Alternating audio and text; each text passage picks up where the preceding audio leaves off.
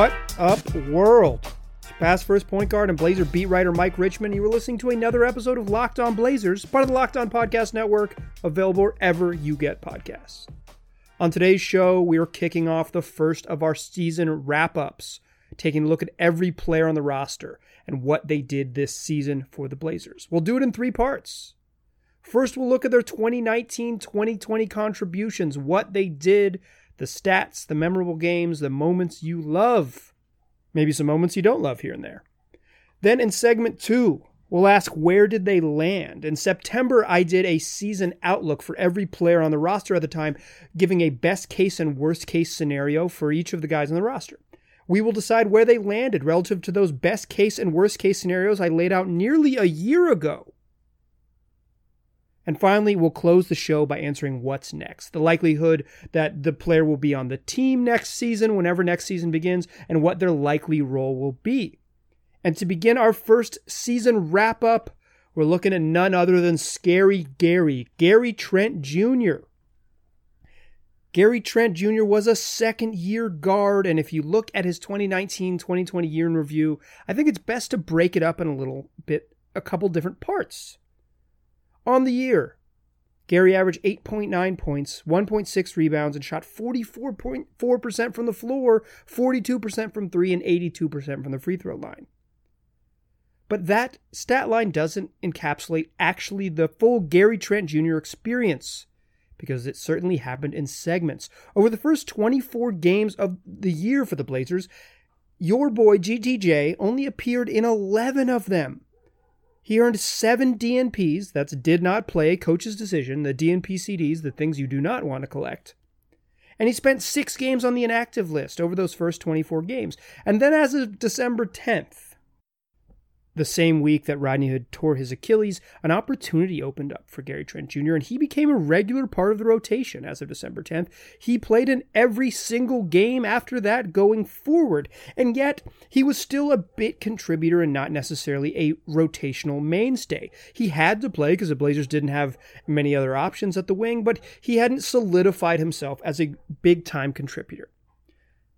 Six weeks later, on January 18th, his 21st birthday in Oklahoma City, on a night where the Blazers had just eight healthy bodies available, he went off for a career high 30 points, made five of nine three pointers in 22 minutes. But the real story of this game is not the career high or the five threes or Gary Trent Jr.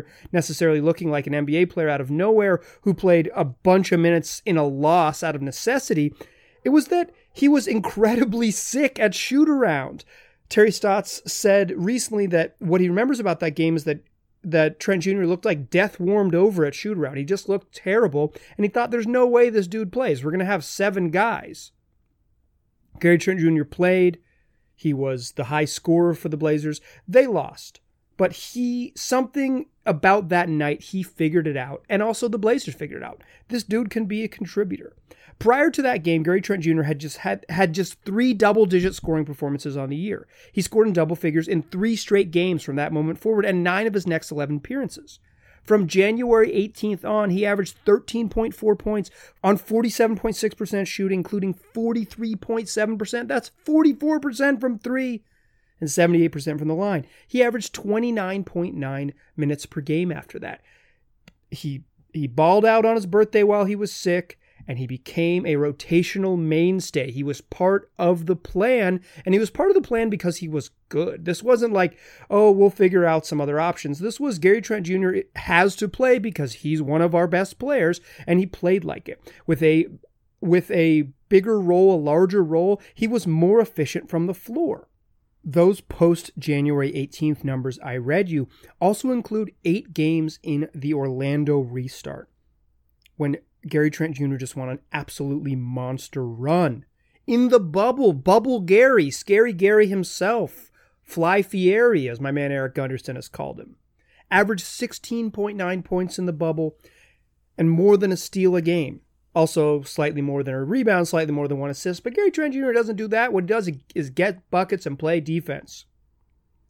His splits in the bubble 52% from the floor, 50% from three, 78% from the free throw line. He played 34 minutes a night. He was a baller. The Blazers do not make the playoffs without Gary Trent Jr. Prior to January 18th, in, th- in his 30 appearances as a 20 year old, he averaged 4.2 points per game and shot 36% from the field, 37% from three. After he turned 21, from January 18th forward, he tripled his scoring average and raised his shooting percentage both from the field and from three nearly 10 percentage points. The dude started something, he figured something out in January. He figured it out. And the Blazers figured it out too. It, it, it all clicked for him. And then with time off, with those four months off in the hiatus before the restart, he even spoke about this that it was kind of like a second off season, and he was even better.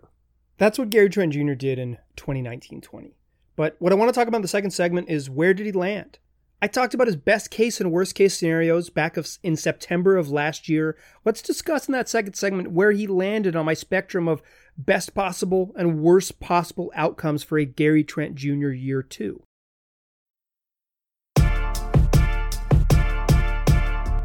All right. So we talked about Gary Trent Jr.'s 2019 2020 season, his second in the league. Now I want to turn back the clock a little bit. Like I've been alluding to, back in September, I did a, these season outlooks for every player on the roster at the time. And part of those episodes included a best case and worst case scenario for each player on the team. So, what I want to play for you now is what I said back in September what I what I thought the best case and worst case scenario for Gary Trent Jr. were a year ago, coming off a rookie season when he didn't play very much, and uh, and heading into a uncertain second season where it was not totally clear that he would have a role on this team. So take a listen to what I thought basically a year ago, what year two of Gary Trent Jr. could potentially look like. The best case scenario for Gary Trent is that he plays, and he plays because he's too good to bench. That means he leapfrogs Kent Bazemore and likely earns playing time ahead of fellow second year guard Anthony Simons. The best case for Gary Trent Jr. is that he becomes a regular part of Terry Stotts' playing rotation because his combination of shooting and relative size on the wing makes him an asset.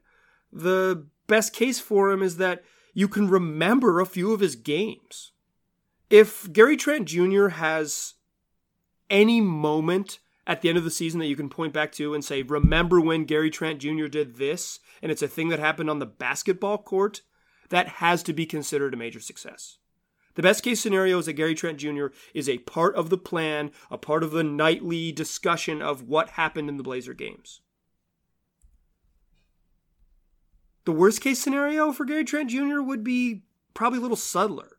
On the outside, it'll look a lot like his rookie year. Seven minutes in early November, five minutes a week later, six minutes in December, a couple of garbage time cameos in January and through April.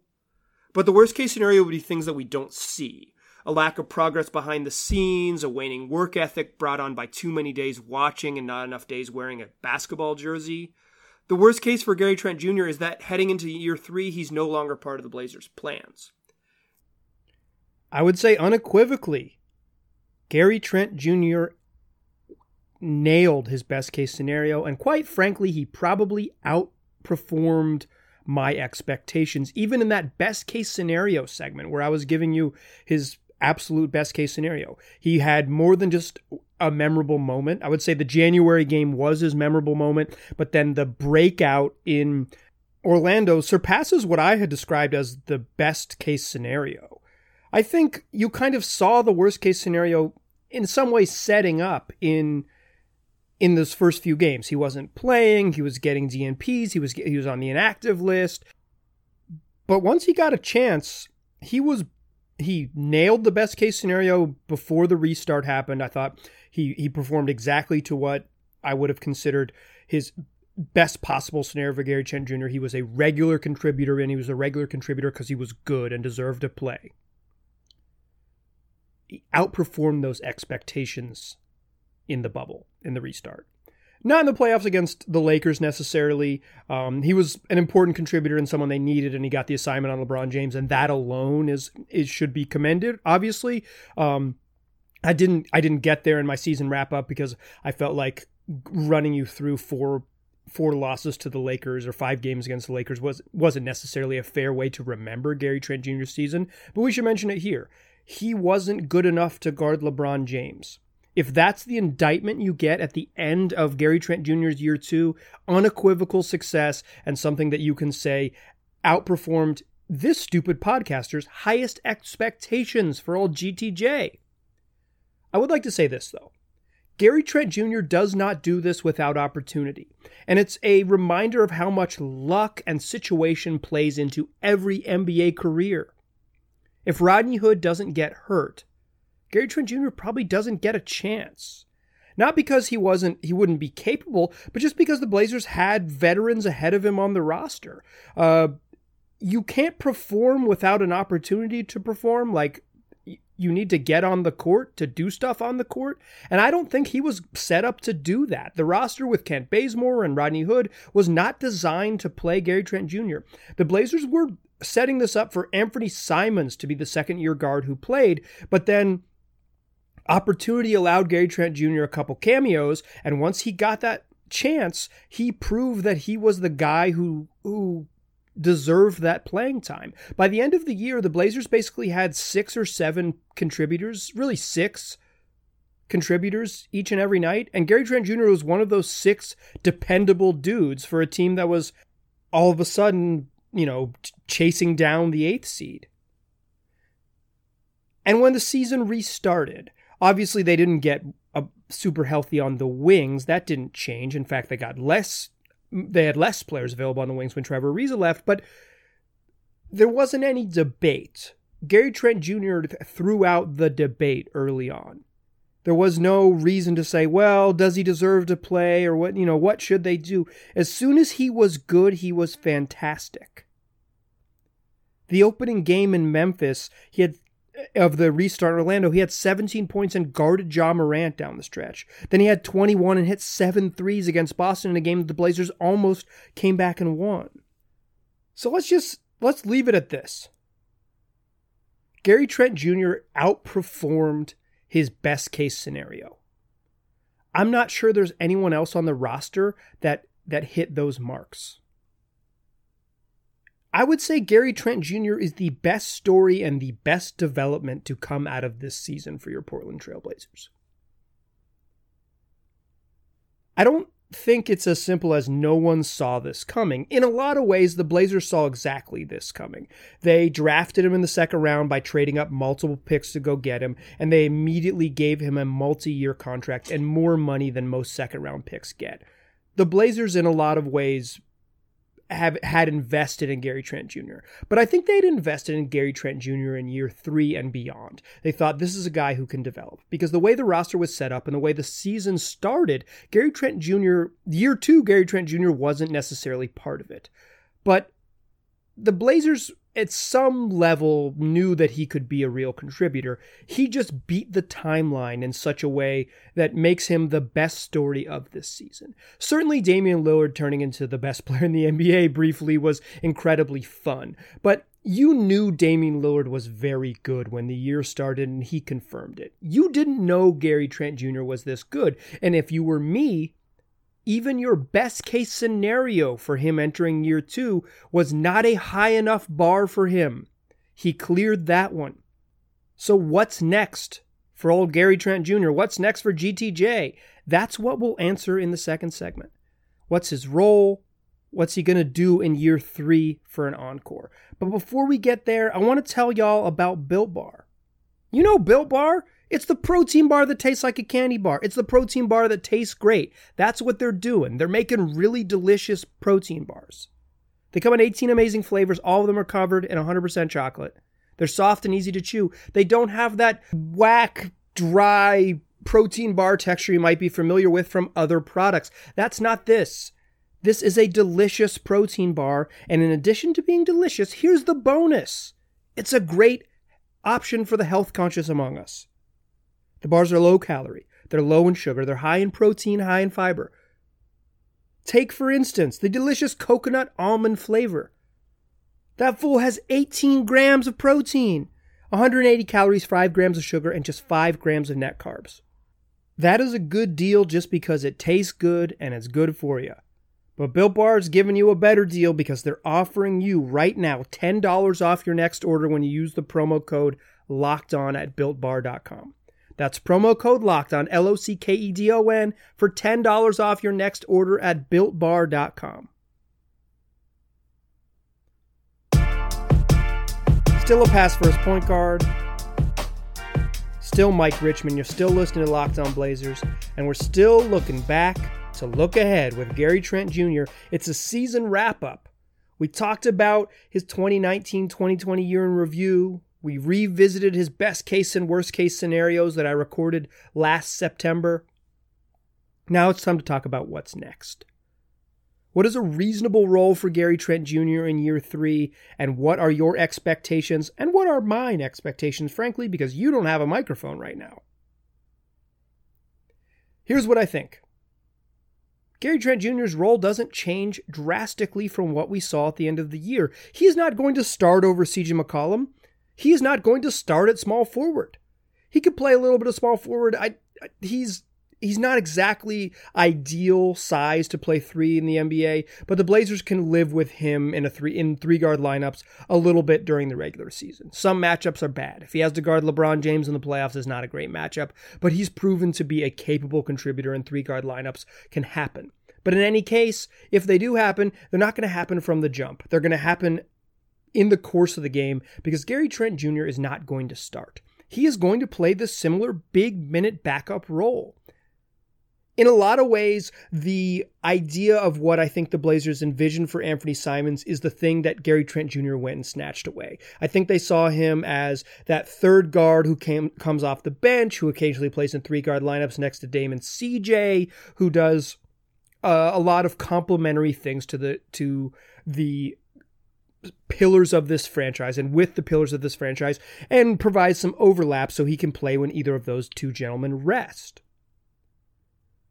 And there's a big minute contribution coming.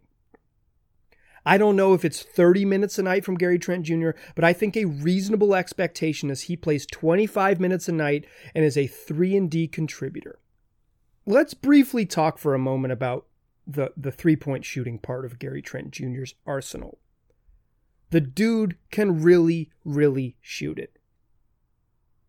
Last year, on the whole, including when he wasn't really playing prior to December and before he kind of had his breakout at the end of January, if you include all the games, all 61 appearances, including eight starts, he still shot, on the whole, 42% from three. He barely played in year one, just 15 total games. And even then, in very, very limited action, with very few attempts. In fact, he only took 21 threes in year one. He's a career 40% three point shooter. This is not a small sample size. Uh, I think there's some suggestions that about 350 attempts uh, I've read I, don't exactly know where I read this. I would I would I would give them credit. Y'all know me. I credit journalists when I when they provide me with interesting information. I think it's Seth Partnow from The Athletic, but I'm not 100% sure. Might be someone else who worked at the blog Nylon Calculus with Seth back in the day. But the idea that about 750 three point attempts, you could get sort of a stabilized number for how good someone was at shooting threes. Gary Trent Jr. isn't there yet. He's only taken him 289 three pointers in his career. But I don't think this is some sort of small sample size thing. I think what you saw from Gary Trent Jr. is the real deal Holyfield. Is that a too date of a reference for my listeners? How old are y'all? Do you y'all know Evander Holyfield? If you if you don't know Evander Holyfield right now, Google Google my guy, real deal Holyfield. But I don't think anything was fluky about what Gary Trent Jr. did. I think his graph is pointing up, and I think a sixth man type role, backing up both Dame and CJ, letting CJ play point guard in those extra minutes, getting a little bit of time as a small forward, playing along both guards or playing with Anthony Simons in one of those two guards. That is a reasonable role. NBA players who are defensively inclined, a la Gary Trent Jr., typically get better as they age.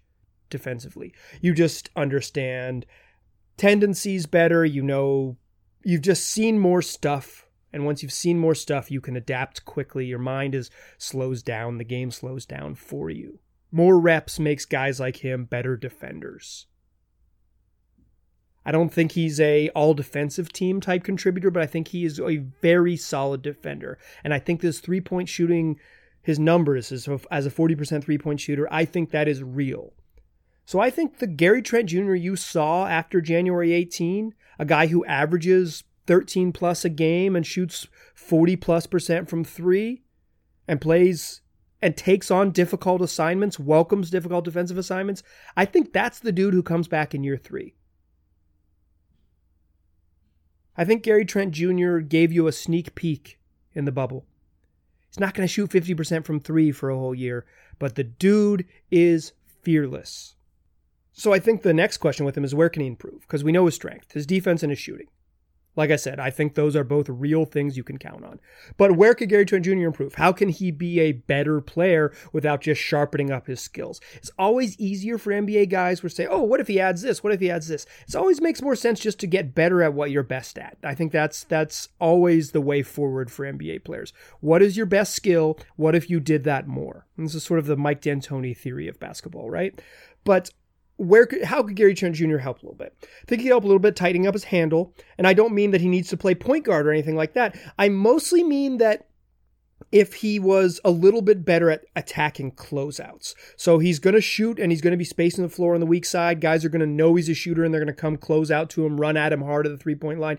Gary Trent Jr. just had a little more wiggle to get past closeouts. He's not terrible at it and he has some off the dribble moves that we saw a little bit in Orlando, particularly, but getting a little bit sharper at okay, I'm going to pump fake and get past you, or I'm going to pump fake and get myself loose. Uh, I think a, a, slightly, a couple off the dribble moves when you're dribbling more than three times would help Gary Trent Jr. expand his offensive game. He doesn't need to break guys down off the dribble and run pick and rolls. He simply needs to be able to attack weaknesses or attack a rotating defense and get himself to the rim a little bit better. That would that's a that's a simple thing I think he can improve at. And the other thing is becoming a slightly better distributor.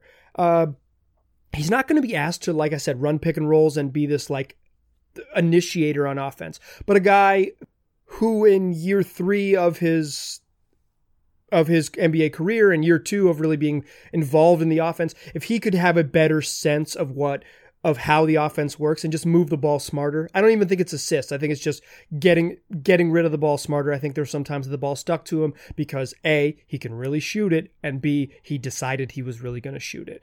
Uh, I, I'm not looking for a big leap there. I think the ball handling thing is much more important than the ball distribution thing, but he could improve certainly a little bit on that end, and that would take his game to the next level. That's been your Gary Trent Jr season wrap up. We're going to do this for every single player on the roster. We'll roll these out over the next couple weeks. They're going to be, you know, evergreen type content that you'll be able to listen to and point folks to. So if you are, if you're have a friend who's looking for an NBA podcast or looking to learn more about the Blazers, hopefully these little player capsules can help them learn more, give them a look back and a look forward on each player on the team. So do me a favor, tell them about these episodes and tell them about this podcast. They can find it wherever they already get podcasts. Just search Locked On Blazers will be there waiting for you. Appreciate you listening. Talk to you soon.